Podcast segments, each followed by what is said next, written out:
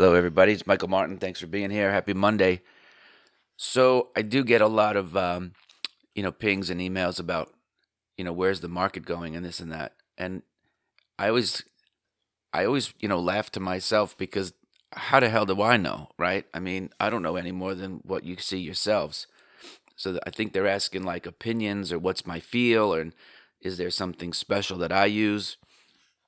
And the answer is no, you know. Price is the price for everybody, you know, same for me, same for anyone just starting out, same for Paul Tudor Jones, for God's sake. So what you want to look for, though, in this rotational, I don't want to call it a cor- correction, but you're definitely seeing money rotate from one name to another. My sense of, it's like relationships, right? My sense of trust in some of the names that have gotten smashed has is... you know, just not there. Um, normally, I'm long gone uh, from these names, so I don't get married to them and, and hope that they're going to be the ones that bring you back to profitability or to swell your equity and surge it again. Like, once the names start breaking down and take out support, it really doesn't say much about the company fundamentally or who's running it, but it says a lot about the chart getting destroyed. And I don't care what stock it is, if the chart is destroyed, then you have to stay away, right? Um, I think folks learned the hard way the past couple weeks that if you try to trade inside of a trading range and you're going to buy the dip down to support, sometimes the dip keeps going. And then you're handcuffed to a corpse, especially if you're buying a full position, you know, right away, which I do not advocate uh, for a whole bunch of reasons. One, to make a market call like that where you just step in and buy one risk unit is ego talking in a lot of ways. Um, but anyway, I don't want to get sidetracked into that. The the momentum of names, we've spoken about this before on the show, is like you have to be diversified. I don't think you need thirty names, but you need somewhere between two to ten anyway to focus. You don't want to have... You're not trying to add color to your palette just for the sake of adding color. I mean, diversification absolutely matters, if for no other reason that you need money management rules for your trading, um, which is where I think actually you make your money is right. Position sizing, money management rules. As you know, the entries and exits are fungible as far as I'm concerned in a lot of ways. Um, But the caution you want to have here is that what made you money the past two years might not be what makes you money unless, of course, you've sold them short. Um, so you have to be very promiscuous with your thought. You have to be able to let go of the things that have uh, made you money. In other words, you have to be disloyal. The minute you start feeling strong feelings for something, you have to recognize, and I wrote this in the book, that these aren't women. I'm not falling in love with them. And so if you find yourself in this spot where there's a sector ro- excuse me, a sector rotation and you're going into drawdown, you know, we have evidence from back testing that it might make sense to actually puke out your whole portfolio, even though no stops were hit for any one particular name, because you can see momentum stall across your portfolio. And this is a bit of an advanced topic for some of you perhaps, but if you're watching the momentum or your equity curve, right, which you should all be trading your equity curve, you're looking at, you know, pullbacks. So say, for example, you have five or six names in your portfolio and each one is down two percent and you're using a seven percent stop. You could also employ a more macro rule and, you know, put a stop on your equity at the portfolio level. So just like you would say to yourself, I don't want to have any month where I'm down, say, five or ten percent in my performance. So if I'm down seven, eight, I'm going to cut my sizes way down to almost nothing, be true to the system, take my sig- signals, but when I'm in drawdown, my my overlay, my trading style is not amenable with what the market's showing me, so I could either bull through it and take it in the teeth and invite big drawdowns, or I could step back, surrender a little bit and say, okay, this market environment is not conducive to my style of trading, so the best thing I can do besides sitting on my hands and not taking any signals, which I don't typically advocate, you trade much smaller. So with that same mindset of controlling how big the drawdown gets, you can still use that same methodology when you're making money. And if you have names in your portfolio and you have open trade equity that shows that you're up, you know, who knows, anything from, you know, depending on your style and your time frame, I mean, whatever, two percent to ten percent of, when I say open trade equity, I just mean everything added up, but uh, a large chunk of it being unrealized gains. You know, you can say, okay, I'm up, I'm up six percent on everything right now. And sure, I have my stops.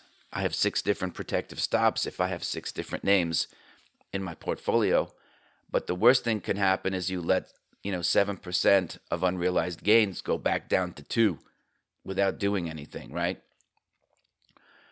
So one thing you can do to be proactive is to say, although no particular name might get stopped out, I'm going to harvest up and puke out the whole portfolio if I get down to, say, five point two percent. That's a very dynamic situation because you're, you know, you're in the middle of your trading day, and some some trading platforms allow you to trade a basket, in which case you hit a button or you have an ASCII file. I don't want to get into it now, but it is possible to enter uh, a single order, in which case you're moving five or six names at the same time, right?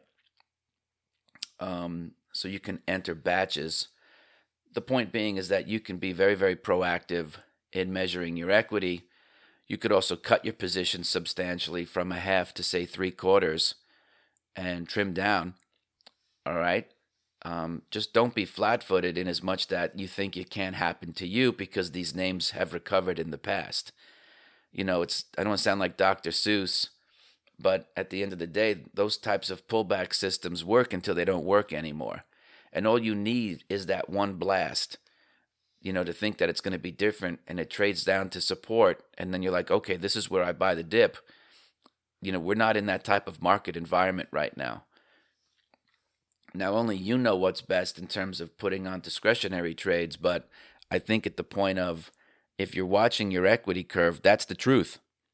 You can't intuit anything other than, or come up with any other fundamental opinion about where you think the market's going to go for the rest of the month of March. You have to remember that humans are horrible at prediction. So you have to include yourself in that group of people as well. And the only thing that you can do in the ever-evolving moment of right now is protect your capital. And when the winners take off, you'll make money for reasons that you can't even fathom, right? But good names are getting hit because people are in fear. If rates are going higher, Um, they're going to be very reticent to put new capital to work. Stimulus checks, I don't have a sense that small-time retail folks are going to take stimulus checks and go throwing money into the market without any trading plan. Remember, Reddit, for all the stuff that it does do well, is not a trading edge, right? So you still need to be able to express alpha in what you do. And a good chunk of that is going to be having a good sense of timing to know when the market's getting soft. And if the market gets soft, owning stocks is the last thing that you want to do, certainly in the normal position sizing. So if you haven't already done it, this would be a really good time to take a look at, you know, your history and see what happens. What happens in March of two thousand in NASDAQ? What did those chart patterns look like? Because there were a million darlings right now, and to be frank, they don't even exist anymore. The only internet dar- darling that still exists, we we beat up on it all the time, because it's like the drunk uncle of the business, is Cisco. Um, other than that, VerticalNet, C M G I, Siebel Systems, like, yeah, that's why you can't trust magazine covers, right? Because it's not about helping you make money. It's about getting you hyped up that you need that information, so you buy the magazine. The magazine's in the business of advertising. It's not necessarily in the business of coming up with good stock picks. So um, focus on your own efforts. Don't worry about what other people are doing. And don't look for that emotional comfort because someone big and famous is buying or holding on.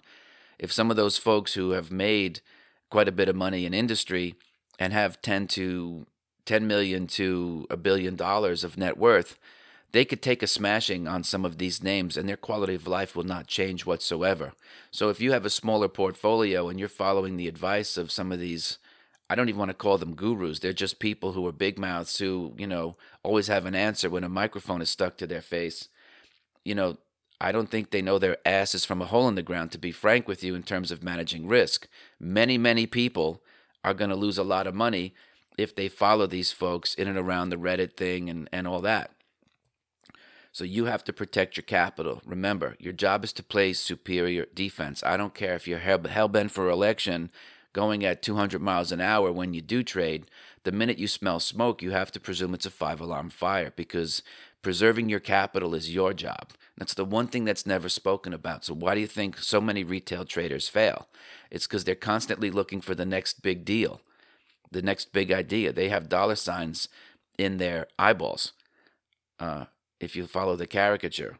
But professionals are always sleeping with one foot on the floor, even when things seem totally calm, because there's always a blind spot. There's always a new way to lose money for reasons that you couldn't foresee.